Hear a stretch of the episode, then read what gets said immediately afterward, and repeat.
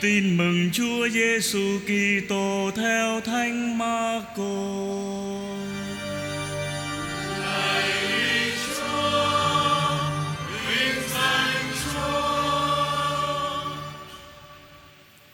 Khi ấy, vừa ra khỏi hội đường ca phác Naum, Đức Giêsu đi đến nhà hai ông Simon và Andre. Có ông Giacôbê và ông Gioan cùng đi theo. Lúc đó, bà mẹ vợ ông Simon đang lên cơn sốt, nằm trên giường. Lập tức họ nói cho người về tình trạng của bà. Người lại gần, cầm lấy tay bà mà đỡ dậy. Cơn sốt dứt ngay và bà phục vụ các ngài. Chiều đến khi mặt trời đã lặn, người ta đem mọi kẻ ốm đau và những ai bị quỷ ám đến cho người. Cả thành xuống lại trước cửa. Đức Giêsu chữa nhiều kẻ ốm đau, mắc đủ thứ bệnh tật và trừ nhiều quỷ, nhưng không cho quỷ nói vì chúng biết người là ai. Sáng sớm, lúc trời còn tối mịt, người đã dậy, đi ra một nơi hoang vắng và cầu nguyện ở đó. Ông Simon và các bạn kéo nhau đi tìm kiếm. Khi gặp người, các ông thưa: Mọi người đang tìm thầy. Người bảo các ông: Chúng ta hãy đi nơi khác đến các làng mạc chung quanh để thầy còn rao giảng ở đó nữa. Vì thầy ra đi cốt để làm việc đó. Rồi người đi khắp miền Galilee rao giảng trong các hội đường của họ và trừ quỷ. Đó là lời Chúa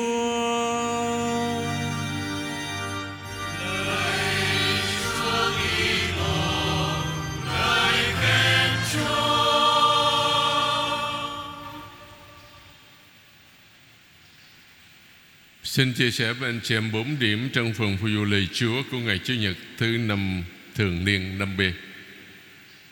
Điểm thứ nhất là bài đọc một trích từ sách Gióp chương 7 câu 1 cho đến câu 4, câu 6 cho đến câu 7. Bài đọc một chúng ta vừa nghe trích từ sách Gióp là một kiệt tác văn chương trên thế giới đấy. Hôm nay chỉ là một bài đọc hôm nay chỉ là một cái lời gọi là một cái bài trích thôi nhưng mà tôi sẽ nói qua cho anh chị em vắn tắt thôi về cái nội dung của cái quyển sách đặc biệt này. Chứ còn đọc ngang như thế đó thì chúng ta cũng không có hiểu bao nhiêu. Nha chúng ta nên tìm hiểu qua cuộc đời của ông, một biểu tượng của con người chúng ta trong đời sống đức tin thường ngày đó. Bây giờ ai trong chúng ta mà không gặp đau khổ, không gặp buồn phiền, không gặp nước mắt ở trong đời sống đức tin thường ngày? Chúng ta có thể chia cuộc đời của ông Gióp làm ba giai đoạn. Thứ nhất là thành công và thịnh vượng. Thứ hai là tai họa và đau khổ. Thứ ba là phục hồi và hạnh phúc. Chúng ta cùng nhau bắt đầu nha Thứ nhất là thành công và thịnh vượng. Bài đọc một hôm nay là một tiếng kêu xé lòng Vang lên suốt nhiều thế kỷ. Tiếng kêu của những người tả tơi trong thân xác Và tan nát trong tâm hồn. Tiếng kêu của nhân loại đang đau khổ bị bất hạnh Và vì những thắc mắc không có lời giải đáp. Sách giáp là một tiếng kêu thảm thiết như vậy. Đây không phải là một câu chuyện lịch sử, Nhưng được gọi là sách khôn ngoan. Người hùng chính là dốc Là biểu tượng của hàng tỷ người đau khổ tột cùng trên thế giới hôm nay Trong cuộc sống đầy gian truân thử thách thường ngày, Là biểu tượng cho tất cả chúng ta ít hay nhiều. Ngày này hay ngày khác, trong các bệnh viện, trong âu lo và trong cô đơn của những người đang hấp hối, trong nỗi đau khổ tột cùng của những ai đang đói khát, những ai đang sống trong bạo lực của chiến tranh, tàn ác và vô nhân đạo. Chúng ta thử nhìn chiến tranh Ukraine hay là chiến tranh bây giờ giữa Israel với Hamas, chúng ta thấy, anh chị em thấy cái gì? Chỉ có tan tóc, chỉ có đổ nát, chỉ có chết chóc thôi không có cái gì mà xây dựng ở trong đó. Ngày nay đó, Chúng ta phải gọi là Ngài dốc chữ hoa nhé. Mới đúng vì ông là biểu tượng của sự thành đạt, của sự giàu có, của phúc lành thiên chúa ban. Cụ thể là gia tài đồ sổ của ông, địa vị ông đang có lúc bấy giờ. Tóm lại, cuộc đời ông giống như một câu chuyện thần tiên vậy anh chị em. Ngày xưa, tại Jordani đó có một người tên là Job. Tất cả mọi sự tốt đẹp đều quay quần chung quanh ông. Ông thành công trong tất cả mọi việc. Đến nỗi mọi người đều nghĩ rằng thần tiên đã nghiêng mình xuống cái nôi nơi ông Job chào đời và ban phước lành cho ông. Tuy nhiên, ông là một người đặt trọn niềm tin vào Chúa, một người công chính thật sự, kính sợ Thiên Chúa và lánh xa điều gian ác. Đó là cái gương cho chúng ta. Ông tin rằng chính Thiên Chúa chứ không phải là ai khác đã ban cho ông tất cả. Nhé một người vợ đảm đang, bảy trai và ba gái, luôn sống yêu thương nhau. Nói như người Việt Nam mình á, là trên thuận dưới hòa, sống đùm bọc lẫn nhau trong tình bác ái, ăn ở theo lễ nghĩa gia phong. Nhé hơn nữa, ông Giấc mà là một người đặc biệt thành đạt ở trong xã hội, đó là một con người rất có uy tín được mọi người kính trọng. Và tiếng nói của ông rất có trọng lượng trong những vấn đề quan trọng của xã hội lúc bấy giờ. Gia tài của ông là một cái tài sản khủng. bảy ngàn chiên dê, ba ngàn lạc đà, năm trăm đôi bò, năm trăm lừa cái và một số đông tôi nam tớ nữ. Thứ hai, tai họa và đau khổ. Nhưng tất cả đều bị đảo lộn hoàn toàn. Chúa cho phép Satan thử thách lòng tin của ông Gióp để xem lòng mộ đạo của ông có vô vị lợi hay không. Chúa gặp con cái người Satan nó cũng đến, cho hỏi người ở đâu tới? Nó nói, đi lang thang khắp nơi, gặp mọi người. Chúa hỏi, vậy chứ nhà người thấy Gióp tôi tử ta không? Nó thấy chứ. Thấy không? Không có ai mà chính trực, không có ai mà trung thành như Gióp Satan cười? Nói, Chúa coi, Bây giờ tại vì Chúa bao bọc che chở Nó, tặng cho nó đủ thứ quà cáp đó, Bây giờ cái gia tài nó vậy, Bây giờ chỉ thử đánh vào cái gia tài của nó coi. Coi nó có gọi là tôn thờ Chúa Hay là nó sẽ chửi Chúa ngay, Nó nguyền rủa Chúa liền. Chúa nói, được rồi, Ta cho phép nhà ngươi thử thách đó Nhưng mà không có đụng đến mạng sống đó nha. Rồi. Chúa luôn tin tưởng tín nhiệm ông Gióp sẽ luôn trung thành với Chúa. Tuy nhiên Satan cho rằng sở dĩ ông Gióp luôn trung thành với Chúa Chỉ vì tài sản khổng lồ thôi. Nha. Chúa ban cho ông, Chứ bây giờ mà Chúa lấy lại tài sản đó xem, Ông Gióp còn trung thành với Chúa nổi không Hay là ông sẽ nguyền rủa Chúa ngay? Chúa cho phép Satan thử thách ông Gióp, Nhưng không được phép đụng đến mạng sống của ông, Nghĩa là không có được, làm cho ông chết rồi nha. Do đó ông gặp nhiều tai họa Khiến ông vô cùng đau khổ. Con cái chết hết vì bị giết cũng như bị tai nạn liên tục. Tài sản bị cướp sạch, bị vợ bỏ nữa. Bạn bè khinh chê ghẻ lỡ hôi thối, gầy gò, nhưng ông Gióp vẫn một lòng yêu mến và trung thành phụng thờ Thiên Chúa, không dám quán trách Thiên Chúa một lời nào hết. Ông quả quyết rằng mình vô tội vì ông là người cay thẳng vẹn toàn kính sợ Chúa mà. Có công chính như vậy đó Thì ông Gióp mới chịu nổi thử thách. Quá nặng nề, Nghiệt ngã. Cuối cùng, Câu trả lời cho vấn nạn, Thiên Chúa có công bằng không? Đã được giải đáp. Thiên Chúa hành động theo ý của người, Chứ không phải theo ý của phàm nhân. Thứ ba, Phục hồi và hạnh phúc. Khi gặp đại họa đó, Con cái chết hết, Tài sản bị cướp sạch. Khi nghe báo tin như vậy, Liên tục ba bốn người đến báo tin Lớp thì bị cướp rồi bị giết. Thì tới con mình con về báo tin cho ông nè. Rồi dông, Con cái đang ăn ở trong nhà dông sập đè chết hết. Khi nghe như vậy đó, Ông trỗi dậy Xé áo mình ra, Cạo đầu Sắp mình xuống đất, Sụp lạy và nói, Thân trần truồng sinh từ lòng mẹ, Tôi sẽ trở về đó cũng trần truồng. Đức Chúa đã ban cho, Đức Chúa lại lấy đi. Xin chúc tụng danh Đức Chúa. Trong tất cả những chuyện đó, Ông Gióp không hề phạm tội, Cũng không buông lời trách móc. Nói phạm đến Thiên Chúa, Gióp chương 1 câu 20 và 21 Giả sử đó, Chúng ta, ai trong chúng ta mà gặp cái trường hợp ông Gióp, Chúng ta có nói được như ông không? Có cái thái độ như ông được không? Khó lắm anh chị Cả khi ông đau khổ đến tột độ nơi chính thân xác ông sa tăng hành hạ ông Gióp, Khiến ông mắc phải chứng ung nhọt ác tính. Nó không chết. Nhưng mà làm cho mọi người khác ghê tởm, Xa lánh hết. Nha Từ bàn chân cho tới đỉnh đầu, Không có sót chỗ nào hết. Ông ngồi giữa đống tro, Lấy mảnh sành mà gãi. Bây giờ vợ ông bảo, Ông còn kiên vững trong đường lối vẹn toàn của ông nữa hay thôi? Hãy nguyền rủa Thiên Chúa và chết đi cho rồi. Bà vợ á, Nhưng ông dớp đáp lại, Cả bà cũng nói như một mụ điên. Chúng ta đón nhận điều lành từ Thiên Chúa còn điều dữ, lại không biết đón nhận sao? Trong tất cả những chuyện ấy, Ông Gióp không để cho môi miệng thốt ra lời tội lỗi. Một cái trường hợp rất đặc biệt, anh chị em. Sau khi thử thách ông Gióp đủ cách và hoàn toàn thất bại, Satan rút lui. Dù ông gặp hoạn nạn, Dù ông gặp đau khổ đến đâu, Ông vẫn một mực trung thành thờ phượng Chúa. Vì thế Chúa ban thưởng cho ông hậu hỷ. Ông thọ đến 120 tuổi. Và thấy con cháu đến bốn đời, Thưa anh chị em. Cuối cùng, Ông phải thốt lên. Trước kia, Con chỉ biết về, Được biết về Ngài Nhờ người ta nói lại. Nhưng giờ đây đó, Chính mắt con chứng kiến Vì thế Điều con đã nói ra, con xin rút lại. Trên tro bụi, Con sắp mình thống hối ăn năn. Giớp 42 chương 5 Chương 42 câu 5 cho đến câu 6 Chính lòng tin dẫn đưa con người trên đường nhận biết Thiên Chúa. Trong đêm tối đức tin đó, Nghĩa là ai trong chúng ta có lúc cũng gặp cái trường hợp đó hết. Mình thấy hoang mang Gặp đau khổ Bủa vây tứ bề. Cầu nguyện hoài Hình như không thấy Chúa nhậm lại Đó là gọi là cái đêm tối đức tin. Nhá. Con người phải kiên trì Dầu trí không không được tội nguyện. Sách giáp chưa có thể đi xa hơn màu nhiệm đau khổ của kẻ vô tội.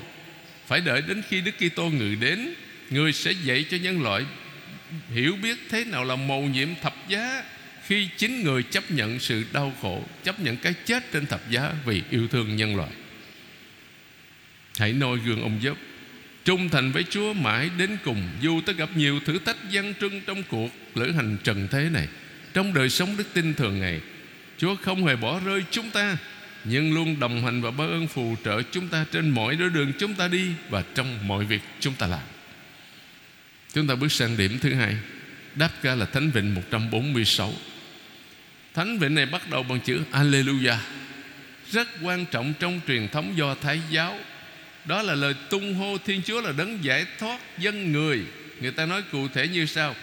Đức Chúa đã đưa chúng ta từ cảnh nô lệ đến chốn tự do, Từ nỗi buồn đến niềm vui từ tan chế đến ngày lễ hội, Từ bóng đêm tâm tối đến ánh sáng rực rỡ. Từ sự nô lệ đến ơn cứu độ. Cho nên đó là lý do tại sao người ta hát Hallelujah, Nghĩa là hãy vui lên. Để tung hô Chúa, Nhờ đó chúng ta hiểu rõ hơn lời Thánh Vịnh, Hãy ca ngợi Chúa đi, Đàn hát mừng Thiên Chúa chúng ta thú vị dường nào. Và ta cũng hiểu tại sao Thánh Vịnh được đề nghị đọc vào Chủ nhật hôm nay đó, Vì đó là tiếng dội lại của bài đọc một trích từ sách gióp mà chúng ta vừa nghe lúc nãy. Câu thứ ba của Thánh Vịnh quả quyết, Người chữa trị bao cõi lòng tan vỡ, Những vết thương băng bó cho lành. Cõi lòng tan vỡ của ông Gióp là một ví dụ điển hình. Ông đối diện với vô vàng đau khổ, Những thắc mắc của ông không có lời giải đáp. Giữa những đau khổ tột cùng, Ông vẫn trung thành thờ phượng Chúa Và đối thoại với người. Tất nhiên chúng ta thấy Không phải Dơ cái đũa thần lên đó, Là giải quyết. Tức khắc mọi việc đâu Không có chuyện đó. Chấm dứt mọi đau khổ của ông đâu. Nhưng điều đặc biệt quan trọng là Chúa luôn hiện diện bên ông Đồng hành với ông Dù chuyện gì xảy ra đi nữa. Đó cũng là bài học cho tất cả chúng ta. Thứ hai Khi ta nói Người chữa trị bao cõi lòng tan vỡ Những vết thương băng bó cho lành Là đề cập đến tâm hồn Chứ không phải là thể xác sự hiện diện của Chúa bên những người bé mọn và những người đau khổ là một trong những khám phá vĩ đại của cựu ước. Từ nay về sau, con người không đơn độc cứ phải đương đầu với những thử thách gian nan trong với đủ loại khó khăn trong cuộc sống thường ngày. Sách cuốn ca đi đến tận cùng nước mắt quả phụ lại không vàng dụa trên gò má của Thiên Chúa sao? Quấn ca chương 35 câu 15 có lẽ những cõi lòng tan vỡ đề cập ở đây Là những người Do Thái bị vua Nabucodonosor bị bắt. Bắt đi lưu đày ở Babylon. Chữ Alleluia chúng ta được nghe ngay từ đầu Thánh Vịnh đáp ca câu thứ hai của Thánh Vịnh. Mà hôm nay không có trích dẫn, nói rõ điều đó. Chúa là đấng xây dựng lại Jerusalem và quy tụ dân Israel tản lạc về. Và sau đây là cả cái đoạn thứ nhất của Thánh Vịnh. Đàn hát mừng Thiên Chúa chúng ta, thú vị dường nào. Được tán tụng người thỏa tình biết mấy. Chúa là đấng xây dựng lại Jerusalem, Quy tụ dân Israel tản lạc về. Người chữa trị bao cõi lòng tan vỡ, Những vết thương băng bó cho lành. Chữ Alleluia này là một bài ca giải thoát mang trọn vẹn ý nghĩa khi nhắc lại việc kết thúc cuộc lưu đày ở Babylon 50 năm dài. Nhất là người ta nhớ lại việc giải thoát cuộc lưu đày ở Babylon không chỉ là một cuộc giải thoát chính trị, nhưng còn hơn thế nữa, đó là một cuộc giải thoát thiên liêng. Nhé đang khi bị lưu đày, dân Israel có nhiều giờ để đọc lại lịch sử dân tộc của họ là dân Israel và hồi tâm suy niệm, xét mình lại. Các công sứ đã báo trước tai họa, nếu họ không biết hối cải, quán cải, và thì họ sẽ bị, sẽ gặp nạn thôi. Và tai họa đã ập đến dưới đời vua Nabucodonosor đánh chiếm Jerusalem, phá hủy đền thờ, bắt một phần dân chúng đi lưu đày 50 năm ở tại Babylon. Việc hồi hương trở về, xứ sở, việc xây dựng lại Jerusalem mở ra một tương lai mới. Thiên Chúa đã tha thứ cho họ từ nay về sau. Việc trở về thánh địa, việc dân sẽ cố gắng sống thánh thiện. Và chúng ta đừng tưởng rằng người ta đã đổi đề tài với những câu sau đây người ấn định con số các vì sao và đặt tên cho từng ngôi một? Chúng ta tưởng đi sang một cái chủ đề khác. Chắc chắn đây là một ám chỉ đến việc tạo dựng. Nhưng chúng ta biết rằng tính điều đầu tiên trong kinh tinh kính của Israel là, Chúng ta đọc tôi tin kính, một Thiên Chúa toàn năng. Còn Israel đọc tôi tin kính, Thiên Chúa đấng giải thoát. Và tính điều thứ hai, tôi tin kính, Thiên Chúa đấng tạo dựng. Niềm tin và việc sáng tạo được đọc dưới ánh sáng của cuộc giải thoát của ách nô lệ Ai Cập và tất cả những cuộc giải thoát kế tiếp nhau.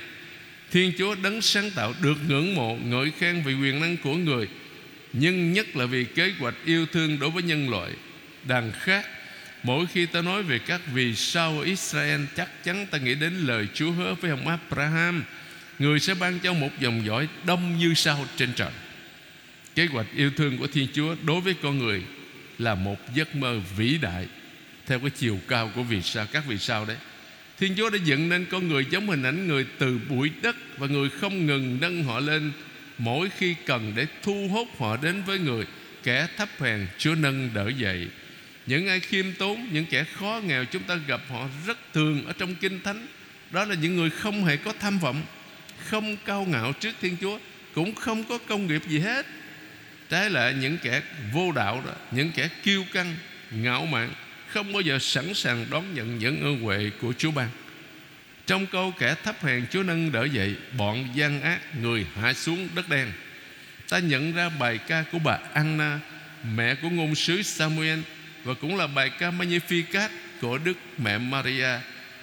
Không kể một bài thánh bệnh Chúa Giêsu dùng để nói lên lòng yêu thương đối với những người bé mọn. Lạy cha là Chúa tể trời đất.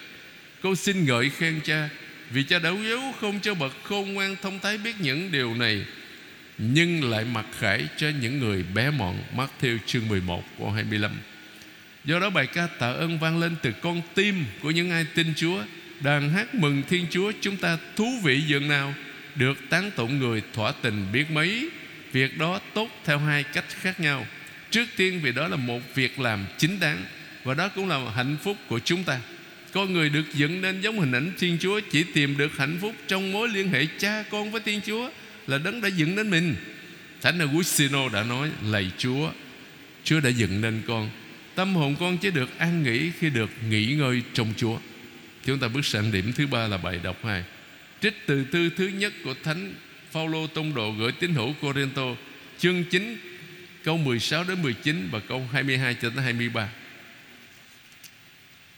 Thứ nhất, Đối với tôi Rao giảng tin mừng đó là một sự cần thiết, bắt biệt, Bắt buộc tôi phải làm. Thánh Phaolô không tự mình rao giảng tin mừng, Nhưng đó là sứ mạng được Chúa Giêsu trao cho Sau khi ngồi Ngài trở lại trên con đường Damas. Trong khi trước đó, Ngài đã sức bắt hại các kỳ tô hữu Bắt bớ tống giam. Nhưng bây giờ, Ngài lại tích cực rao giảng tin mừng cho dân ngoại. Đối với Thánh Phaolô, Người Kitô hữu phải là người tông đồ, Nghĩa là người được Chúa sai đi. Sai đi rao giảng tin mừng. Ngài nói trong thư gửi tín thủ Galata, Nhưng Thiên Chúa đã dành riêng tôi Ngay từ khi tôi còn trong lòng mẹ Bà đã gọi tôi nhờ ân sủng của người. Người đã đối thương mặc khải con của người cho tôi Để tôi loan báo tin mừng về con của người cho các dân ngoại. Tôi đã chẳng thuận theo các lý do tự nhiên. Galata chương 1 câu 15 Làm thế nào mà chúng ta không nghĩ đến ân gọi của một vài vị ngôn sứ Chẳng hạn như ngôn sứ Amos nè. Tôi không phải là ngôn sứ, Cũng chẳng phải là người thuộc nhóm ngôn sứ. Tôi chỉ là một người chăn nuôi súc vật Và chăm sóc cây sung. Chính Đức Chúa đã bắt lấy tôi Khi tôi đi theo sau đàn vật Và Đức Chúa đã truyền cho tôi. Hãy đi tuyên sống chữ Israel, dân ta. Amos chương 7 câu 14 Hoặc ngôn sứ Jeremiah Có lời Đức Chúa phán với tôi rằng, Trước khi cho ngươi thành hình trong dạ mẹ, Ta đã biết ngươi. Trước khi ngươi lọt lòng mẹ, Ta đã thánh hóa ngươi. Ta đặt ngươi làm ngôn sứ cho chư dân. Jeremiah chương 1 câu 4 cho đến câu 5 Ngôn sứ là một con người luôn sống vì người khác. Trong tin mừng Marco của Chúa Nhật hôm nay nè, Chúng ta vừa nghe đọc đó, Chúa Giêsu nói rõ, Để loan báo tin mừng Mà người đã đến trần gian này. Thứ hai Ý thức về trách nhiệm loan báo tin mừng Khiến Thánh Phaolô nói một câu mà làm chúng ta ngạc nhiên đấy, Ngỡ ngàng đấy Khốn thân tôi nếu tôi không rao giảng tin mừng vì Ngài ý thức sâu xa rằng nếu Ngài không loan báo tin mừng của Chúa Giêsu Kitô, thì Ngài sẽ là người vô phúc nhất trong thiên hạ. Niềm đam mê rao giảng tin mừng có thể nói là bản tính thứ hai của Thánh Phaolô tông đồ. Đơn giản chỉ là biết mình đã hoàn thành sứ vụ loan báo tin mừng như Chúa Giêsu đã giao phó cho Ngài. Đó là một sự cần thiết bắt buộc tôi phải làm mà Thiên Chúa đã giao phó cho tôi. Việc rao giảng tin mừng là một bổn phận, một sứ mạng, một ơn gọi chứ không phải là một nghề.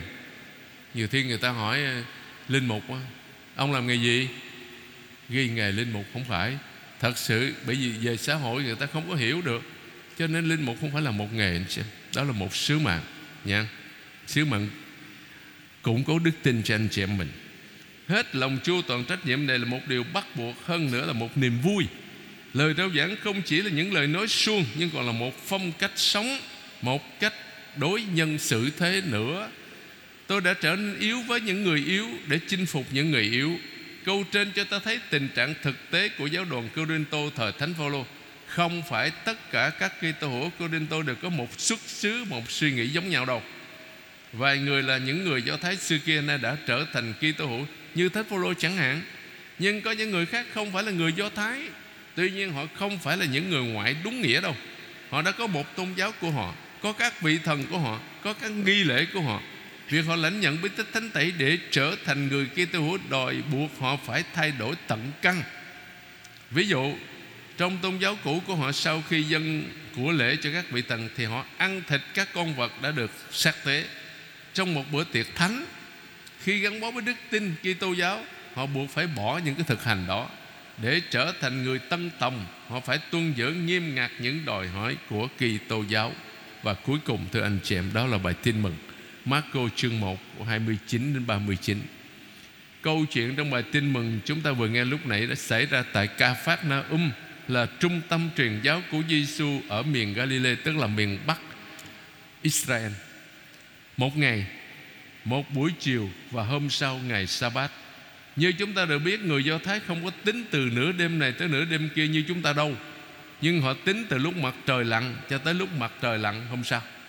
Ngày sa bát bắt đầu từ chiều thứ sáu Lúc mặt trời lặn Và chấm dứt vào chiều thứ bảy, Lúc các ngôi sao đầu tiên bắt đầu ló dạng Chúng ta cũng biết rằng ngày sa bát là ngày dành riêng để cầu nguyện và học hỏi kinh Torah Tức là bộ ngũ thư trong Thánh Kinh đấy Tại hội đường và ở nhà. Do đó mà cư dân ca phát âm chỉ đem các bệnh nhân đến vào, với Chúa Giêsu vào chiều ngày sa bát Nghĩa là kết thúc ngày sa bát Đem trước là bị phạt ấy. Thánh Marco cho ta biết chiều đến khi mặt trời đã lặn Người ta đem mọi kẻ ốm đau và những ai bị quỷ ám đến cho người. Thời gian còn lại trong ngày Chúa Giêsu chỉ làm một việc duy nhất Đi đến hội đường của thành phố rồi trở về nhà ngay.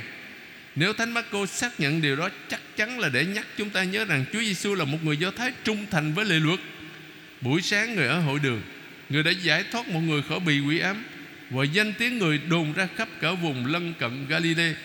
Do đó chúng ta không ngạc nhiên khi ngày sa bát kết thúc thì người ta đưa đến với người tất cả những ai bị bệnh tật và bị quỷ ám. Thánh Marco có ý nói với chúng ta, đây là đấng Messia Đấng lớn đoan báo và hoàn thiện nước trời Lạ lùng là ma quỷ nhận ra thân phận của Chúa Giêsu, Nhưng người cấm chúng nó ra.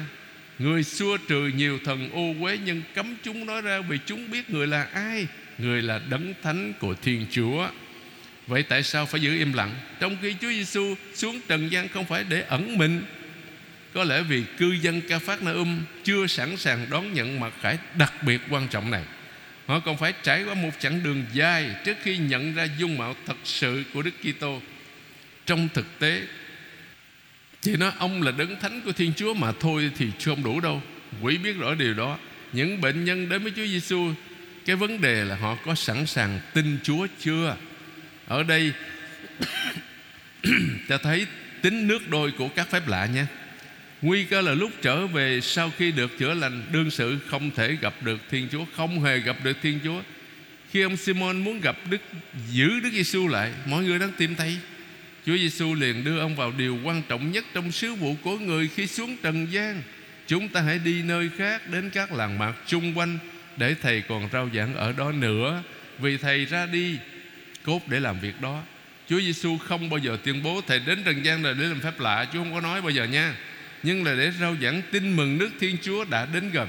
Các phép lạ là dấu chỉ cho thấy nước Thiên Chúa đang ở đó. Nguy hiểm là chúng ta chỉ quan tâm đến phép lạ thôi, việc lạ lùng thôi. Vì Thầy ra đi là cốt để làm việc đó, tức là việc rao giảng tin mừng. Thánh Marco cũng nói rõ cho ta biết về mối liên lạc giữa các biến cố. Sáng sớm, lúc trời còn tối mịt, người đã dậy đi ra một nơi quăng vắng và cầu nguyện ở đó. Tại sao lại có những chi tiết này? Buổi sáng ngày sa bát Chúa Giêsu đã cầm tay một bệnh nhân Và nâng người đó dậy Đêm sau và bình minh ngày đầu tiên trong tuần lễ, Nếu chúng ta tính như người Do Thái đó nha, Người vào nơi quan vắng để gặp gỡ Chúa Cha trong lời cầu nguyện. Vài tháng hoặc vài năm sau đó, Trong đêm tối đầu tiên của tuần lễ, Chúa Cha đã cho người phục sinh Là sống lại từ cõi chết. Một chi tiết khác, Chúa Giêsu đi vào trong quan điện để gặp gỡ Thiên Chúa, rồi trở về ngay với các môn đệ người bảo họ, Chúng ta hãy đi nơi khác. Phải chăng lời cầu nguyện thúc đẩy người đi nơi khác Đến các làng mạc chung quanh Thưa đúng như vậy? Lời cầu nguyện tăng thêm sức mạnh cho việc loan báo tin mừng. Các phép lạ Chúa Giêsu làm là nhằm giúp con người hết đau khổ. Trong bài đọc 1 chúng ta nghe ông Gióp than thở về đau khổ của mình. Tuy nhiên với ơn Chúa, có người con người tìm thấy trong đau khổ con đường giúp họ nên hoàn thiện hơn. Nhưng đau khổ luôn luôn vẫn là một sự dữ lạy Chúa Giêsu xin cứu chúng con khỏi mọi sự dữ trong cuộc sống đức tin thường ngày. Trên con đường theo Chúa, chúng ta có sẵn sàng đón nhận thánh giáo Chúa gửi đến không?